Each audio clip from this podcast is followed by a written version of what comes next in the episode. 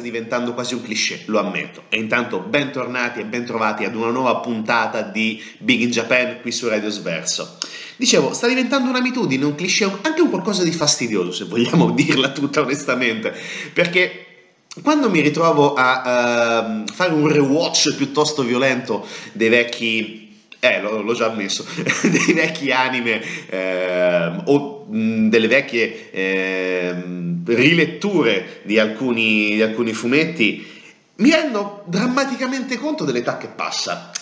Di per sé non è malissimo, però ti fa capire che porca troia stai invecchiando veramente. Però non, non è un grosso problema quando soprattutto vengono alla mente i ricordi delle prime volte, delle prime visioni, delle prime letture. E anche questo è un bel caso da raccontare perché oggi raccontiamo, come avete visto, ovviamente attraverso i nostri social, sia quelli di Radio Sverso, ovviamente, e anche quelli, anche quelli nostri di eh, Big in Japan, sia Facebook che eh, Instagram. Mettete un like, un cuore, fate qualcosa, insomma, fate vobis, perché Oggi raccontiamo una, una, storia piuttosto particolare, una storia che, mm, a cui sono abbastanza legato. Non è, lo ammetto, subito tra i miei top 10, diciamo così, di anime eh, e fumetti mh, mm, da, uh, da, mantenere in tonsi e comunque da rivedere quasi a ciclo continuo, però entra tranquillamente in una serie anche un pochino più allargata di quelli che personalmente ritengo molto validi. Ovviamente faccio riferimento a I cieli di Escaflone. Lo pronuncerò così, so che non va bene, so che tanti avranno da ridire. Certamente non lo dirò in giapponese, Tenku no Escaflone. Ok, penso di aver insultato la madre dell'imperatore, non lo so, spero di no, mi, mi scuso, chiedo scudo in maniera abbastanza uh, seria e mm, convinta, ma dicevamo, i cieli di Escaflone è un... Um, è un bizzarro esperimento perché, come abbiamo scritto sulle nostre eh, pagine social, mischia un po' di cose, un po' shonen, un po' shoujo e ovviamente un sacco di robot, un sacco di mecha. E detto questo, iniziamo a parlare mh, mm, del passato perché eh, in molti di noi che si sono appassionati a questo uh, genere mh, mm, culturale, a questo, a questo, tipo di arte visiva, uh, deve legarsi soprattutto ad un esperimento che è durato inizialmente secondo gli avevo dato pochi mesi, pochi giorni di vita, devo essere onesto, ma che è durato fino al 2010 e parlo dell'anime Night, dell'MTV Anime Night. È stata per anni veramente un'osi da un certo punto di vista quasi unica in, eh, nell'era del pre-streaming, eh, intendiamoci, per conoscere e per far arrivare agli amanti dell'animazione giapponese serie nuove, serie diverse rispetto a quello che uno poteva vedere sulle reti eh, nazionali oppure sulle eh, reti carbonare locali che eh, ripetevano a ciclo continuo le vecchie, se- vecchie serie di Lupin, Ken il guerriero o anche altro, i robottoni anni 70 eh, con traduzioni assurde c'era veramente di tutto, ma appunto l'MTV l'Anime Night ha dato veramente la possibilità di conoscere un mondo unico. E il mondo unico che eh, l'Anime Night ci ha permesso di conoscere è quello dei cieli di Escaflone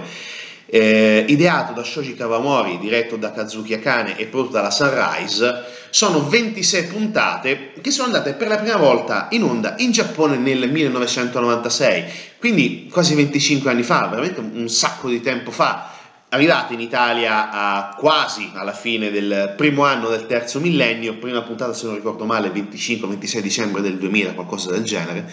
e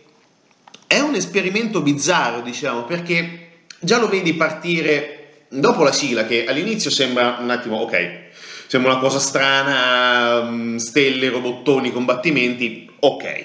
L'inizio è spiazzante però, vedi una ragazzina che corre disperata, trafelata perché è ritardissimo come al solito. E detto questo, oh, sembra subito che la storia eh, ci stia prendendo per il naso, per i fondelli, invece non è così, perché facciamo la conoscenza di Tomi, che la classica studentessa liceale giapponese, altro cliché, però va benissimo lo stesso, che come tutte le sue coetanee ha tutti i problemi tipici dell'adolescenza, mm, ragazzi, ragazze, hanno sempre quella tipologia di problemi, grosso modo, almeno negli anime giapponesi e nei manga giapponesi. Però lei ha anche una naturale inclinazione un, uh, alla lettura dei tarocchi, come si, vede come si vedono anche nei primi frame uh, comparire uh, dell'anime, e um, anche alla predizione del futuro tramite visioni. Questa è per una peculiarità che è stata ereditata dalla nonna. E proprio a causa di questi poteri, Itomi verrà coinvolta in qualcosa più grande di lei, necessariamente più grande di lei, ma ve lo racconto dopo perché adesso abbiamo chiacchierato tantissimo come al solito e adesso ancora la musica dai cieli di Scaflone e poi ritorniamo ancora una volta con Big in Japan sempre su Radio Sven.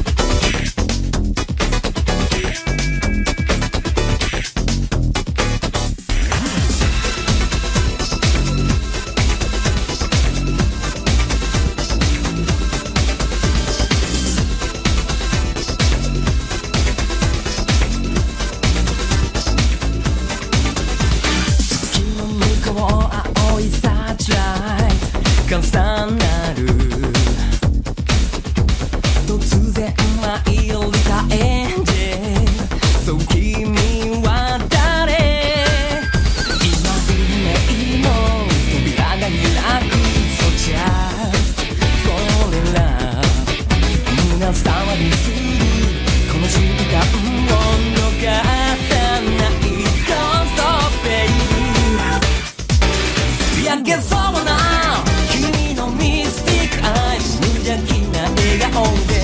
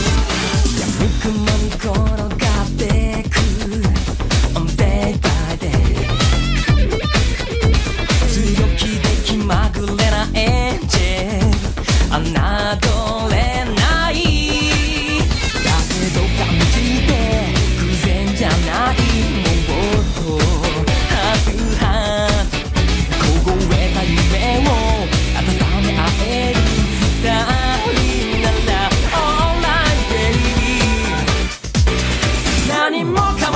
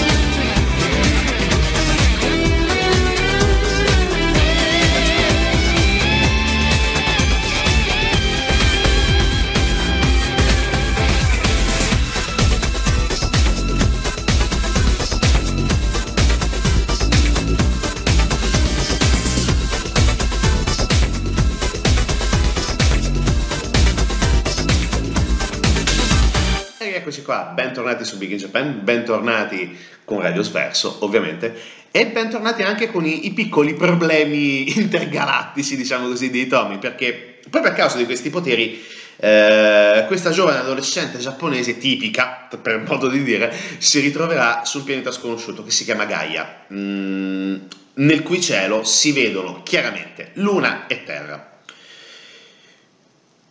conosciuta la Terra dagli abitanti di quel mondo come la luna dell'illusione. E ovviamente Tommy è spaesata perché è anche spaventata da questo pianeta sconosciuto in cui vivono uh, draghi, creature bizzarre e in questo mondo mh, mm, Tommy riuscirà anche a conoscere Gaia, soprattutto grazie all'aiuto di eh, Van che è l'erede tro- al trono di Fanelia.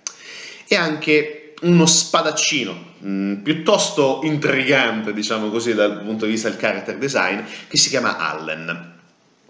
mh, mm, che è rappresentante del regno di Asturia, che non ha niente a che fare col, con la Spagna, tranquilli. E praticamente Itomi si ritroverà in un mondo in cui lei è totalmente straniera, ovviamente straniera in terra straniera, logicamente, dove il confine tra scienza e magia è veramente impercettibile, diciamo che si fondono anche tranquillamente e mh, mm, dovrà vivere un'avventura estremamente complessa perché si ritroverà a, a fronteggiare eh, l'impero Zaibak che ha mosso guerra ai regni del pianeta con lo scopo di entrare in possesso di, eh, di alcune macchine di predizione del destino che mh, mm, diciamo sono appartenute all'antica scusate, civiltà di Atlantide. E mh, mm, il core è tutto qua tutto per modo di dire. E, e quindi praticamente eh, il problema da risolvere per uh, i Tomi, Van e Allen è probabilmente questo, riuscire a uh, contrastare l'impero del male e quindi riuscire a portare a casa la vittoria. E fin qui è abbastanza lineare. Però in tutto questo c'è anche da raccontare che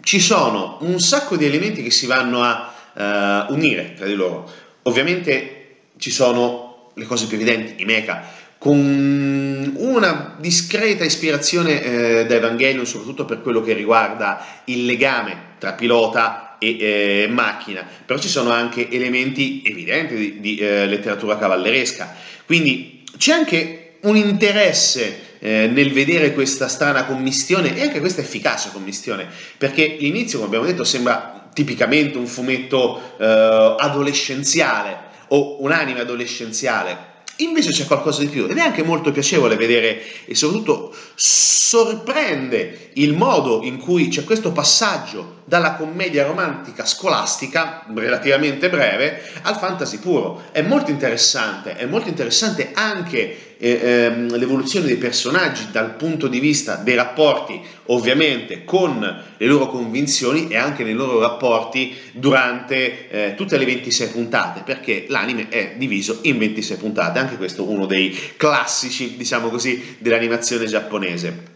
E detto questo, noi continuiamo a sentire la musica dai cieli di Scaflone e poi torniamo ancora per chiacchierare appunto su Big in Japan e sempre su Radio Now it's just where one pretends and wonders Counting for a perfect world to mind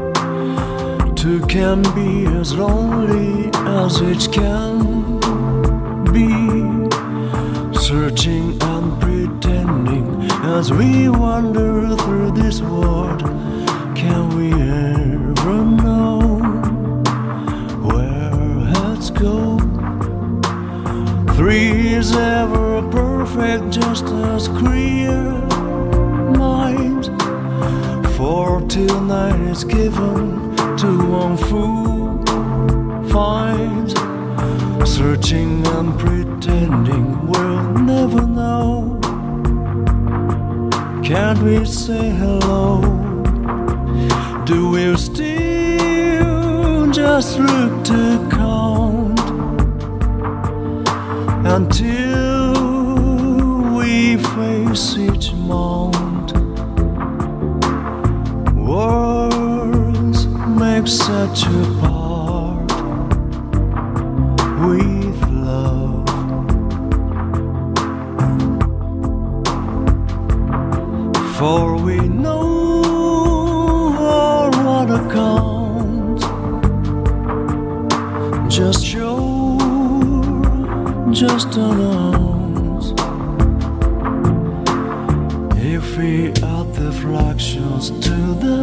simple answer, then it's love will figure to one perfect world. Now we just were one pretends and wonders, counting for a perfect world to mind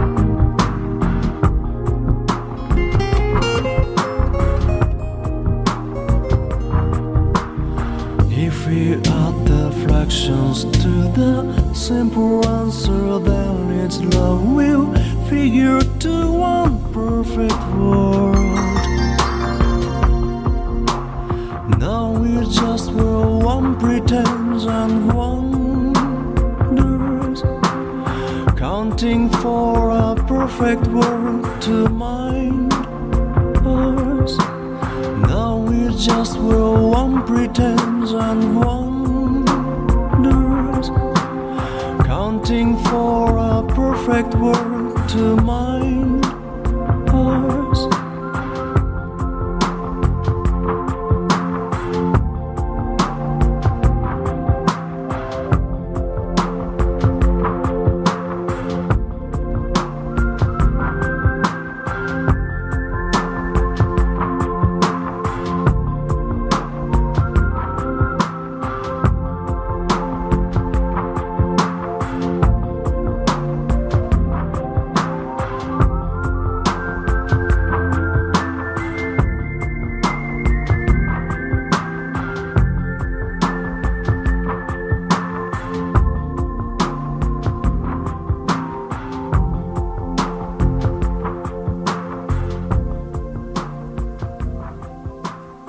E rieccoci qua, bentornati su Big in Japan, bentornati su Radio Sverso e logicamente dicevamo la caratterizzazione dei personaggi è importante, oltre anche al design degli stessi che è oggettivamente molto efficace, così come anche la particolarità di quei nasi molto eh, affusolati, lunghi, che ehm, diciamo sono abbastanza tipici di un eh, fumettista eh, nipponico, logicamente che è eh, Nobuteru Yuki, molto particolare nel suo disegno, però molto efficace.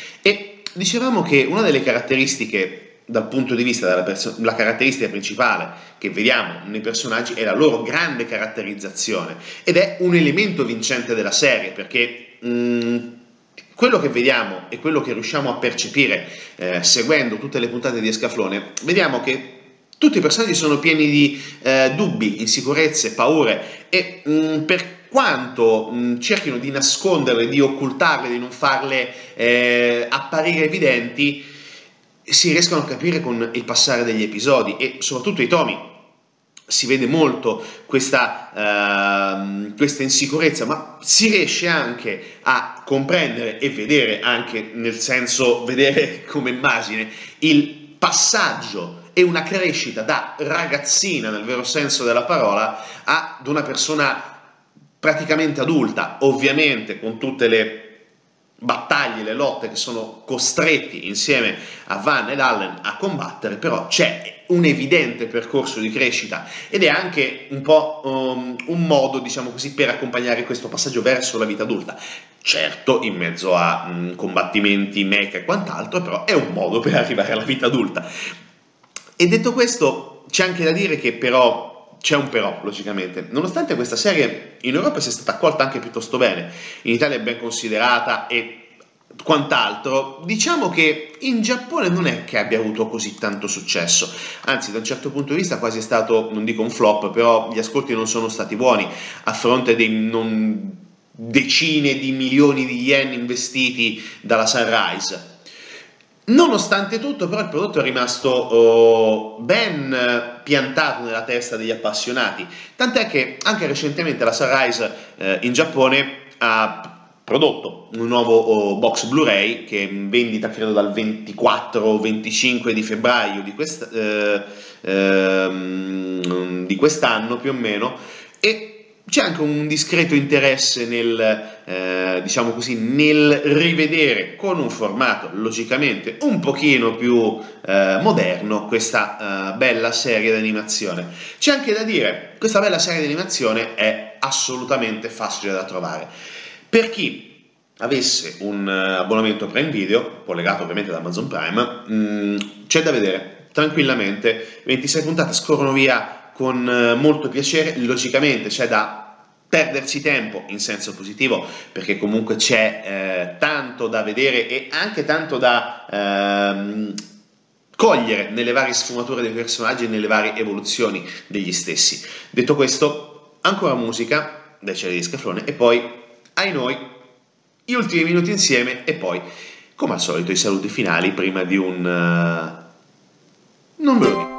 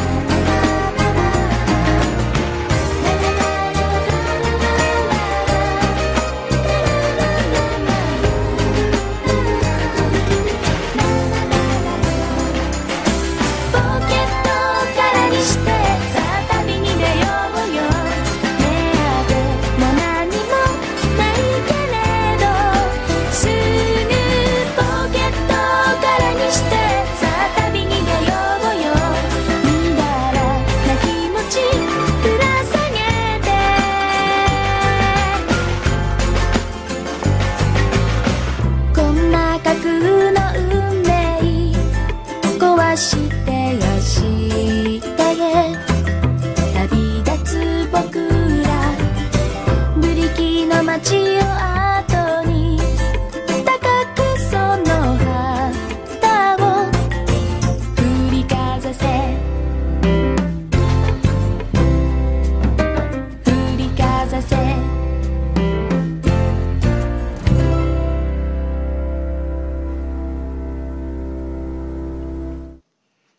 E rieccoci qua, bentornati a Big in Japan, bentornati su Radio Sverso, logicamente. E musica adesso, musica perché oggettivamente parlare della Sunrise credo che sia abbastanza inutile perché già ne abbiamo parlato ovviamente della casa di produzione giapponese. Uh, qualche nome recente? Code Geass, The Lush of the Rebellion, Cowboy Bebop, Anyone? Ok? Titan 3? Daitarn 3, non Daitan, vecchi retaggi da bambino. Daitarn 3, mh, cose di questo tipo, giusto per citarne i primi che mi vengono in mente. E poi penso che ehm, ce ne sarebbe uno di cui, vabbè, ok, faccio lo spoiler, settimana prossima parliamo dei, eh, dei 5 samurai, che è della Sunrise ed è secondo me uno dei più sottovalutati di sempre, un capolavoro meraviglioso, però va bene, ok, fatto lo spoiler, settimana prossima 5 samurai, bene, quindi la Sunrise adesso la lasciamo perdere perché ci ritorniamo la settimana prossima, volenti o nolenti. Dicevamo, musica, è perché è molto particolare, perché i cieli di Scaflone sono stati in grado di mischiare musica contemporanea, musica classica e soprattutto le colonne sonore sono state eh, molto interessanti, ne sono state prodotte quattro per la precisione. E poi c'è anche da dire che ehm, la sigla iniziale, con- ovvero la prima canzone che abbiamo sentito, ha segnato il debutto di eh, Maya Sakamoto, che è una famosissima cantante eh, di J-pop, ma è anche una doppiatrice, è anche un'attrice molto brava, tra le altre cose, e anche come cantante è molto brava, perché comunque l'abbiamo sentita, perché eh, Yakosuko, no, eh, Yakosuko Vai Ranai, eh, ovvero Non ho bisogno di promesse, che è la sigla di apertura, è anche una delle più famose mh, del eh, mondo de- della nazione giapponese dagli anni 90 in poi è molto riconoscibile, così, così, come sono molto riconoscibili anche tutte le altre eh, canzoni che stiamo sentendo e anche l'ultima che sentiremo, non vi dico cos'è, dovete, dovete leggerla mentre va il footer sotto la nostra applicazione o sul, sul computer. E mh, tra le altre cose c'è anche da dire che mh, di queste quattro colonne sonore, la seconda, il volume 2, ovviamente con le musiche complo- composte da Yoko Kanno, eh, sono state eseguite dall'orchestra dell'Unione dei Musicisti di Roma, quindi anche molto particolare come cosa. C'è un bel legame, diciamo così, con l'Italia. Eh, e poi dicevamo, mh, Yoko Kanno, anche un, pers- uh, un personaggio estremamente eh, conosciuto, ovviamente un'autrice mh, molto famosa perché comunque per le opere per l'animazione di lei ovviamente ricordiamo Cowboy Bebop, anche il film e eh, secondo me anche un altro anime piuttosto sottovalutato che è eh, Waltz Rain. Molto interessante da rivedere e, mh, anche per me, onestamente perché me lo ricordo molto, molto poco rispetto ad altri, però mi ha lasciato buone impressioni. E detto questo, noi vi diamo appuntamento la settimana prossima parleremo dei 5 samurai. Già ve l'ho detto, già ho fatto uno spoiler. Le ho fatto un mezzo spoiler, però me l'ero un po' nascosto, poi dopo non ci sono riuscito. Esce dal petto questo, eh, questo, questo desiderio di parlare dei 5 samurai, ma soprattutto, grazie per aver ascoltato questa nuova puntata di Big in Japan. Mi raccomando, se siete curiosi di eh, conoscere la storia di I Cieli di Scaflone, di conoscere la storia di Tommy, c'è tranquillamente Amazon Prime dove poter vedere tutte e 26 le puntate. E tra le altre cose piccola mh, postilla c'è anche un film uscito qualche anno dopo. Devo essere onesto non l'ho visto non l'ho visto provvederò immediatamente. Quindi se qualcuno l'ha visto e ne conosce i pro e i contro mi avvisi. Ma tra un po' perché prima voglio vederlo e poi dopo ne riparleremo probabilmente sempre su queste frequenze digitali. Ma detto questo abbiamo parlato dei ceri di scaflone. Tra un po' uscirà il nuovo podcast, logicamente noi ci sentiremo domenica prossima e come sempre, mi raccomando, ascoltate responsabilmente.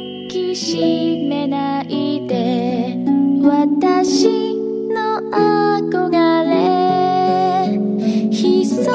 かな腕の中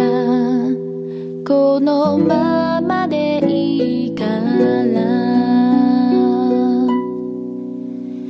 その青い瞳美しい愚かさあなたの何もかも奇跡だと信じた人は